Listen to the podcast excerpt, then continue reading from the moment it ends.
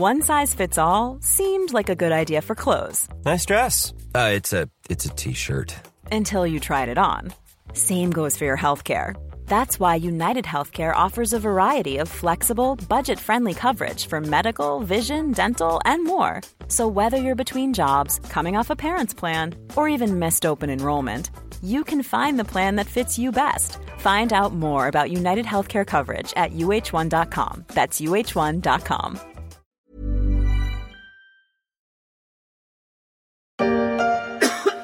Ils toussent aussi, ils ont la fièvre, quelques tremblements et sont victimes d'une perte de goût.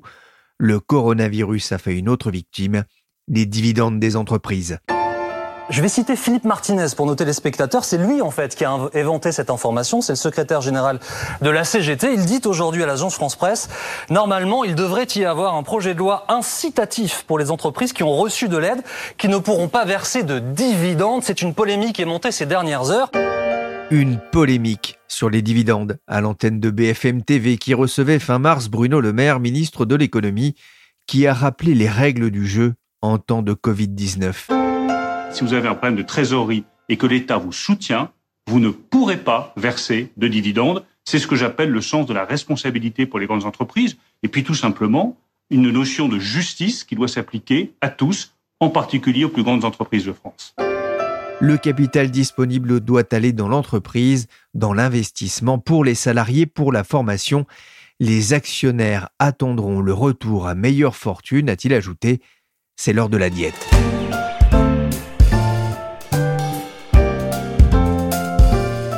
Je suis Pierrick Fay, vous écoutez La Story, le podcast d'actualité des échos, et je vous invite à écouter la complainte d'un mal-aimé en France. J'ai hiverné dans mon passé, revienne le soleil de Pâques pour chauffer un cœur plus glacé que les 40 de Sébaste, moins que ma vie martyrisée. Le dividende. Un chiffre 1425 milliards de dollars, de quoi se payer cash Apple en bourse. C'est la somme versée l'an dernier par les plus grandes entreprises du monde à leurs actionnaires, selon les chiffres recueillis par le gestionnaire Janus Anderson. Un montant qui a quasiment doublé en 10 ans, soit une hausse annuelle moyenne de 7%. Il faut dire que l'on partait de bas après la crise des subprimes qui avait laminé les profits des entreprises. En France, en 2019, les grandes entreprises cotées ont distribué près de 64 milliards d'euros, le pays confirmant sa position de principal pourvoyeur de coupons en Europe. À chaque printemps, c'est la même chose. Les entreprises versent des dividendes aux actionnaires pendant que les opposants dénoncent une injustice au détriment des salariés. Qu'est-ce que les dividendes? À quoi correspondent-ils? Et pourquoi en verser? On va y venir. Cette année, les actionnaires ont été mis à rude épreuve avec un Corona crack qui a fait chuter les actions françaises de 40% en moins d'un mois. Si depuis la bourse a rebondi, les comptes restent négatifs depuis le début de l'année pour les actionnaires du CAC 40. Pourront-ils compter sur les dividendes pour améliorer l'ordinaire? Pourront-ils compter, comme on dit, sur une poire pour la soif? J'ai contacté Sophie Roland. Elle est chef du service adjoint au service marché des échos. Elle a fait récemment le point sur la politique de dividendes du CAC 40 en temps de Covid-19. Les dividendes du CAC 40 ne sont pas vaccinés euh, contre le Covid-19, enfin pas plus que leur activité en fait. Hein. Et certaines ont subi un arrêt brutal de leur activité pendant plusieurs mois. Donc au niveau de trésorerie, elles se sont retrouvées dans une situation extrêmement tendue. Donc euh, comment verser des dividendes dans ce contexte-là? On sait que en 2020, les dividendes euh, vont beaucoup souffrir. Il y a une société de gestion qui est un petit peu spécialiste de ces sujets-là, qui s'appelle Janus Anderson, c'est une société de gestion britannique. Elle réalise tous les ans une étude sur les dividendes mondiaux et elle a estimé la chute des dividendes.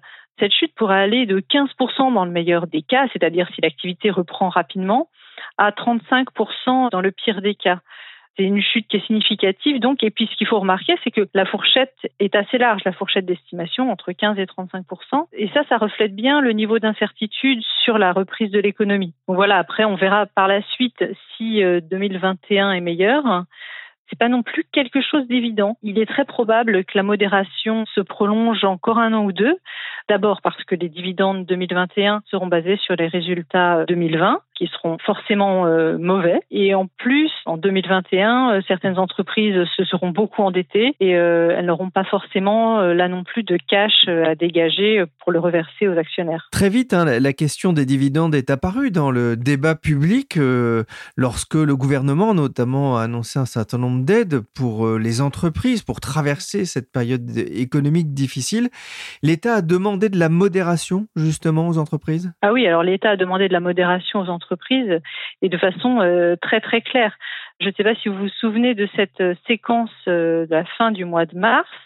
Bruno Le Maire avait appelé les entreprises à faire preuve d'exemplarité, en particulier si elles bénéficiaient d'une mesure de soutien, que ce soit sur le chômage partiel ou sur les reports de charges ou sur les nouveaux prêts garantis qui étaient annoncés à ce moment-là.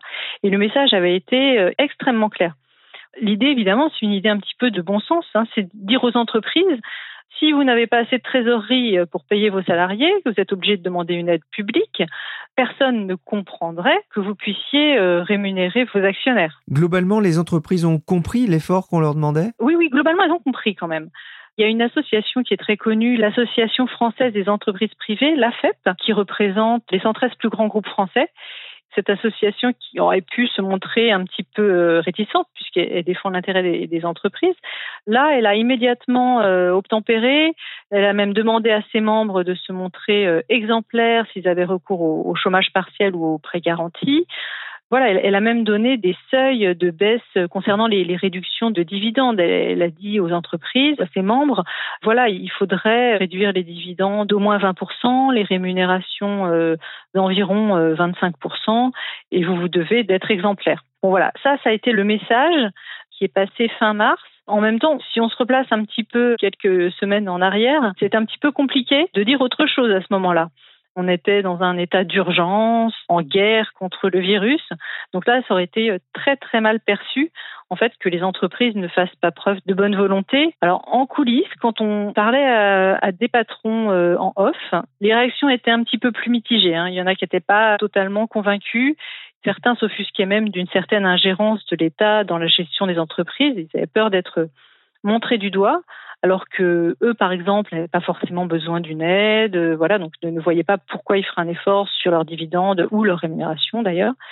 Voilà, donc l'adhésion était un petit peu moins euh, massive en off. Concrètement, qu'est-ce qui s'est passé? Combien euh, d'entreprises ont décidé de faire un geste? Alors concrètement, si on se penche sur vraiment le, CAC 40, les 40 géants de la côte parisienne, trois quarts d'entre eux ont soit annulé, soit diminué les dividendes qui étaient prévus en début d'année c'est quand même important. Alors, les 14 qui ont vraiment euh, complètement renoncé à verser des dividendes, ce sont 14 entreprises qui ont bénéficié d'une façon ou d'une autre d'un soutien public. Alors, à part les banques, c'est une autre problématique. Elles ont toutes bénéficié des mesures de chômage partiel. Il y a des noms d'entreprises auxquelles on s'attend, ArcelorMittal, Atos, Bouygues, Engie, Saint-Gobain, Essilor, enfin voilà. Renault également, évidemment, puisque Renault, c'est la seule entreprise du CAC 40 à avoir eu euh, recours à un prêt garanti par l'État de 5 milliards d'euros. Ensuite, parmi les autres types d'aides dont ont bénéficié celles qui ont euh, renoncé à leurs dividendes, il y a évidemment les prêts sectoriels, dans l'automobile, les 15 milliards d'euros euh, déployés dans l'aéronautique, donc dans les cas d'Airbus et de Safran, le plan d'aide au tourisme dans le cas d'Accor. Et alors, pour les trois groupes bancaires, il n'y a pas eu de recours au chômage partiel. En revanche, ils ont bénéficié d'un soutien exceptionnel de la part de la Banque centrale européenne, c'est-à-dire qu'ils ont bénéficié d'un accès euh, gratuit aux liquidités, au cash, qui est en quelque sorte leur matière première. Oui, les banques justement étaient particulièrement sous pression. Hein. Les banques étaient vraiment sous pression. Et alors pour les banques, ça s'est passé de façon vraiment spéciale puisque c'est pas le gouvernement qui les a euh, incités à renoncer à leurs dividendes, parce qu'en fait, l'État euh, avait besoin de leur coopération pour soutenir l'économie. Donc la pression, elle est venue de la Banque centrale européenne. Et la Banque centrale européenne leur a fait comprendre qu'elle ne pouvait pas euh, distribuer de dividendes euh, pendant cette crise. D'abord parce qu'il fallait qu'elles maintiennent leurs fonds propres pour continuer à octroyer des prêts et puis aussi pour absorber les pertes euh, qui n'allaient pas manquer de venir euh, en raison de l'effondrement de l'économie. Et puis surtout, la Banque centrale euh, leur offre un soutien massif et sans condition. Les banques ont, quand même donné l'impression un petit peu de, de cette fête tordre le bras. Au final, elles ont quand même toutes annulé leurs dividendes, mais certaines ont trouvé ça injuste. Elles ont dit, voilà, cette fois, on n'est pas à l'origine de la crise, on est là, on soutient l'économie et en plus, on nous demande de supprimer nos dividendes. Donc ça n'a pas été forcément très simple du côté des banques. Les banques dans le viseur des banques centrales et pas seulement en France ni même en Europe. Aux États-Unis aussi, la Réserve fédérale a décidé de limiter les dividendes versés par les grandes banques. Elle leur a aussi interdit de réaliser des rachats d'actions au troisième trimestre, conséquence des stress tests effectués après le coronavirus et au vu de l'impact potentiel d'une récession sur les créances détenues par les banques.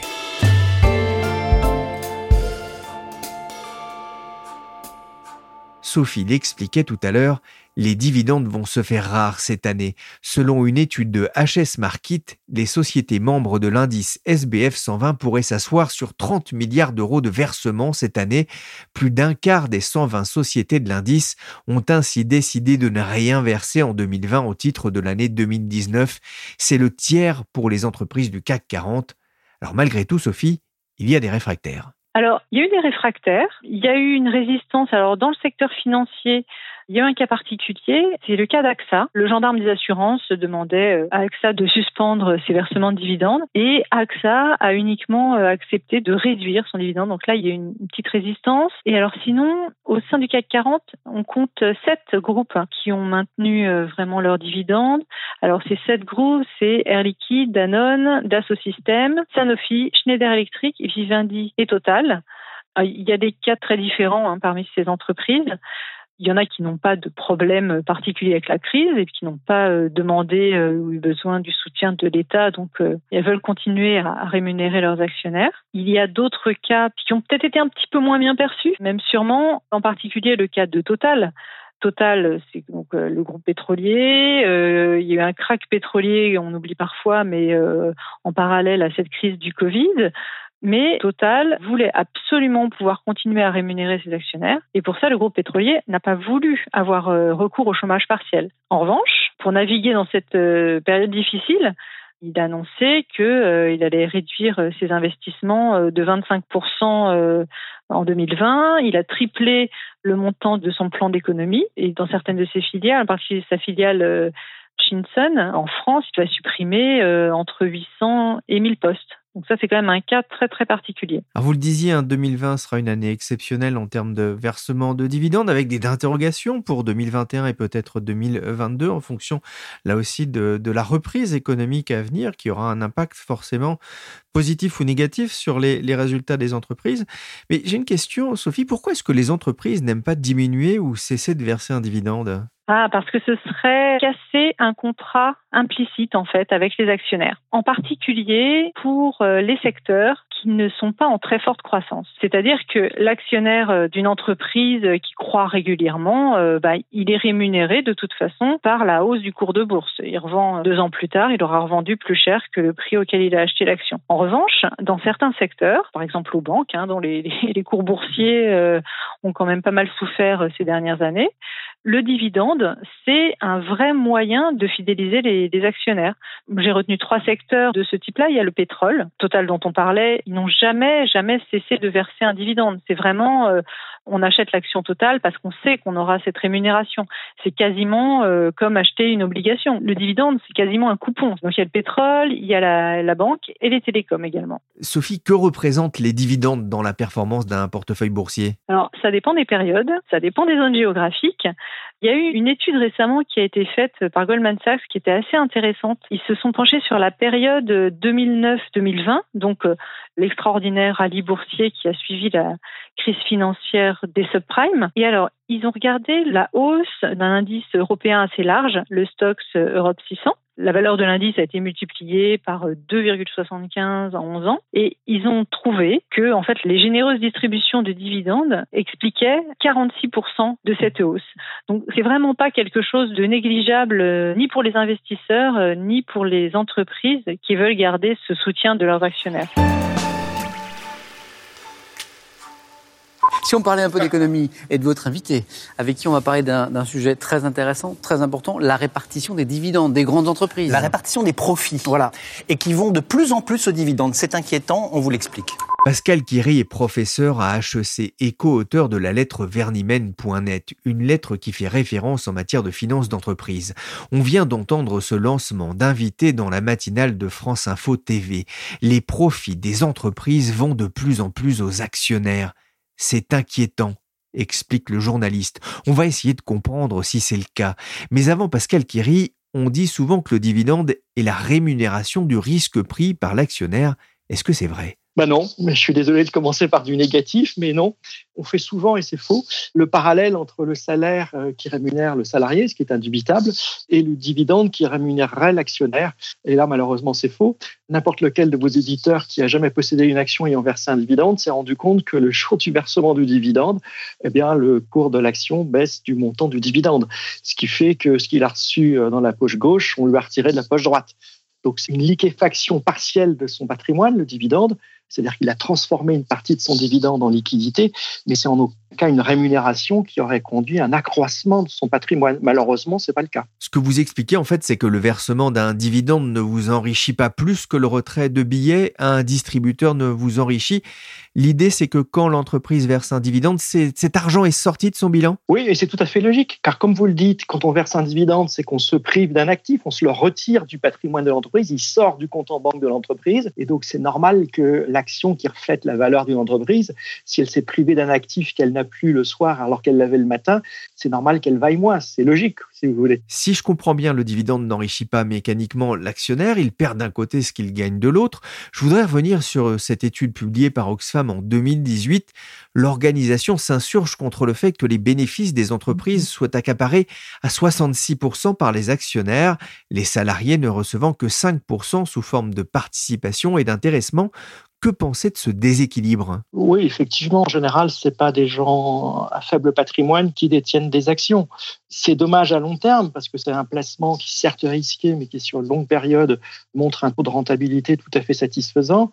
Mais faut-il encore être capable de détenir sur longue période et d'être capable de faire face au risque? Pascal Kiri, quand on entend ces chiffres, on a le sentiment que le salarié est lésé par rapport à l'actionnaire, en oubliant peut-être que l'employé touche une rémunération pour son travail et que les bénéfices sont bah, finalement ce qui reste quand on a payé tout le monde, salariés et impôts notamment. Il faut remettre les choses à leur place. D'abord, les taux de distribution des dividendes varient au cours du temps, varient d'entreprise à entreprise. Et lorsqu'on regarde sur une perspective historique, si on remonte une cinquantaine d'années, on se rend compte que la fraction des résultats versés aux actionnaires en tout cas en France ou en Europe occidentale, elle évolue entre euh, un taux bas de 30% et un taux élevé de 70%. Et c'est assez cyclique, donc il n'y a pas de tendance nette d'évolution au cours du temps.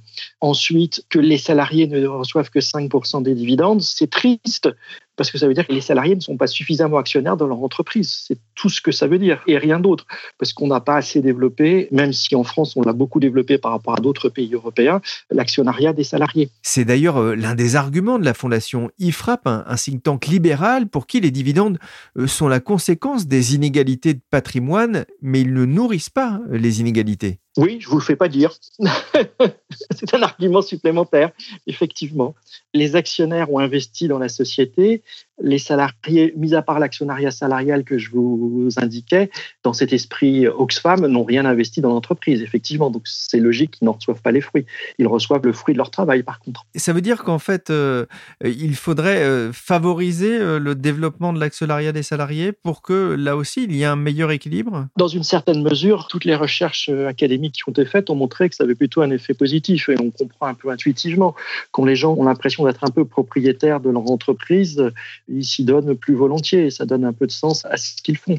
Donc, vous avez tous les mécanismes d'incitation qui ne datent pas d'hier. Hein. Rappelez-vous le général de Gaulle avec euh, l'idée de la participation au milieu des années 60.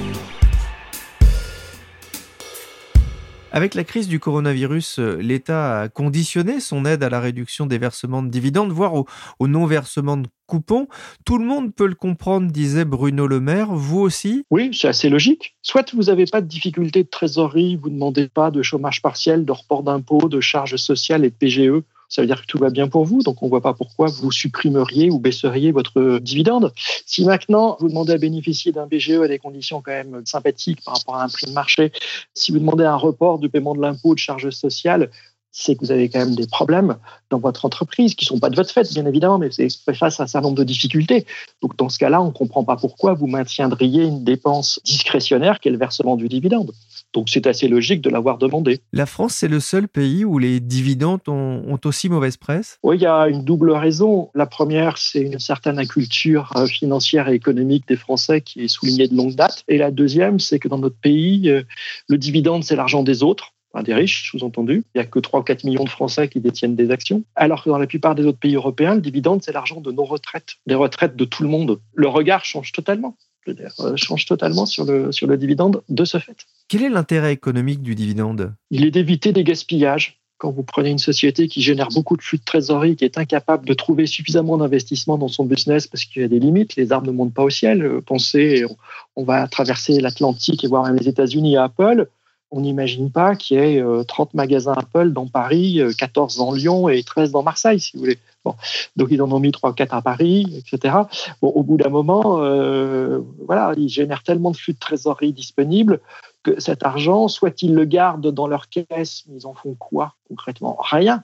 Rien ils le laissent sur des comptes en banque, ils le prêtent à l'État, ou alors ils le distribuent, comme ils l'ont fait depuis la mort de Steve Jobs, sous la pression des actionnaires, à leurs actionnaires, et à charge pour les actionnaires d'utiliser ces dizaines de milliards de dollars qui ont été reversés sous forme de dividendes dans de nouveaux investissements, dans de nouveaux projets, en créant peut-être des nouveaux Apple dans 20 ou 30 ans, de la même façon que Apple a été financé au départ par du venture capital, qui a récupéré ses fonds euh, d'entreprises comme IBM, comme euh, Hewlett Packard, DEC, euh, qui elles-mêmes avait été financé dans les années 50. Et donc, vous avez un cycle de vie qui fait qu'on se crée, on a besoin de capitaux propres, on récupère des capitaux propres d'une façon ou d'une autre, on se développe, puis après, si on rencontre le succès, comme ces différentes entreprises que je mentionnais, eh bien, on va se mettre à générer beaucoup plus qu'on ne peut investir. Et donc, c'est tout à fait simple de le redonner à ces actionnaires qui vont le réinvestir ailleurs, si vous voulez. Parce que si les compagnies de chemin de fer au 19e siècle n'avaient jamais versé de dividendes, euh, comment on a refinancé l'électrification du pays, euh, les industries de consommation, etc. Donc euh, oui, et c'est prendre le risque que sinon l'entreprise se diversifie, fasse n'importe quoi avec cet argent qui lui brûlerait le fond de la poche. Et malheureusement, les exemples de diversification de sociétés, par quelques exemples extrêmement limités, Bouygues dans notre pays, sont plutôt quand même des échecs. Regardez tous les conglomérats allemands qui ont été euh, Siemens, ThyssenKrupp forcés de se replier parce qu'ils allaient d'échec en échec. ils n'arrivaient pas où ils ne sont pas réussis à, développer euh, des activités aussi brillantes que l'activité originale on a tous des limites, y compris les managers et les entreprises. Le dividende est toujours connoté de façon très négative. Hein. C'est un petit peu le signe de la cupidité des actionnaires qui en veulent toujours plus au détriment des pauvres salariés, au détriment euh, de l'investissement. Donc vous voyez, le dividende serait l'ennemi à la fois des travailleurs, mais aussi euh, de l'investissement, donc du futur de l'entreprise. On a entendu Axel de Tarlet sur Europe 1 évoquer cette idée d'un dividende opposé à l'investissement.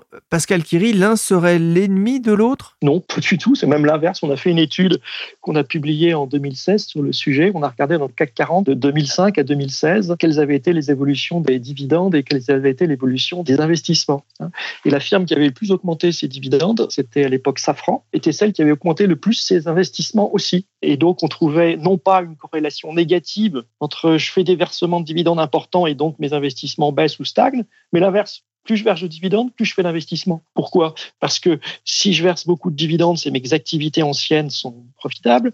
Verser beaucoup de dividendes ne veut pas dire verser tous ces profits sous forme de dividendes. Et dans le CAC 40, on a quand même des sociétés qui sont très généralement très largement profitables et donc qui peuvent se permettre à la fois de verser des dividendes en augmentation et de consacrer le reste de leur flux de trésorerie dégagé à du réinvestissement.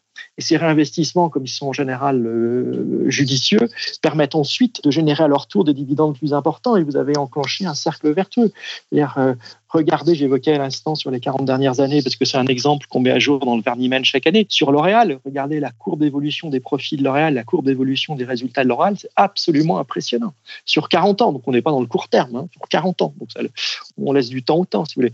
Et bon nombre de, de groupes du CAC 40 sont dans cette logique-là. On a bien compris que les entreprises françaises allaient fortement réduire euh, leur distribution de dividendes cette année, mais les actionnaires ne seront pas les seuls perdants. Il y en a un autre, les contribuables ou plus exactement euh, l'État? C'est l'État, exactement, vous avez tout à fait raison. Parce que euh, n'oublions pas que sur les dividendes, on paie des impôts. Alors que ce soit le PFU à 30%, que ce soit pour les sociétés, euh, l'impôt sur les sociétés, qu'elles sont soumises à taux réduit ou pas à taux réduit sur les dividendes qu'elles reçoivent. Donc effectivement, l'État, j'ai trouvé un peu curieux que Bruno Le Maire veuille que les entreprises qui se portent bien réduisent aussi leurs dividendes. Parce que je trouvais au contraire, ça faisait de l'argent qui arrivait dans la poche des actionnaires et surtout dans la poche de l'État quand même.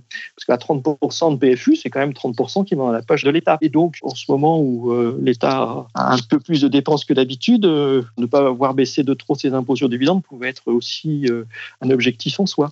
Merci Pascal Kiri, co-auteur du Vernimen et professeur à HEC. Merci Sophie Roland, adjointe au chef de service marché. La story s'est terminée pour aujourd'hui. L'émission a été réalisée à 100% par Willy chargé de production d'édition et des coupons Michel Varnet. Vous pouvez nous retrouver sur toutes les plateformes de téléchargement et de streaming de podcasts. N'hésitez pas à vous abonner.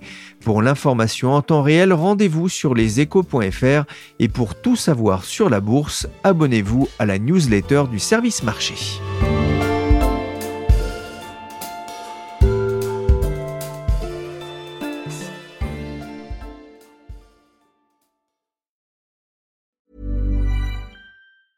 Mom deserves the best, and there's no better place to shop for Mother's Day than Whole Foods Market. They're your destination for unbeatable savings, from premium gifts to show-stopping flowers and irresistible desserts. Start by saving 33% with Prime on all body care and candles. Then get a 15-stem bunch of tulips for just $9.99 each with Prime. Round out Mom's menu with festive rosé, irresistible berry chantilly cake, and more special treats. Come celebrate Mother's Day at Whole Foods Market. Hey, it's Danny Pellegrino from Everything Iconic. Ready to upgrade your style game without blowing your budget? Check out Quince. They've got all the good stuff shirts and polos, activewear, and fine leather goods, all at 50 to 80% less than other high end brands. And the best part? They're all about safe, ethical, and responsible manufacturing. Get that luxury vibe without the luxury price tag. Hit up quince.com slash upgrade for free shipping and 365 day returns on your next order. That's quince.com slash upgrade.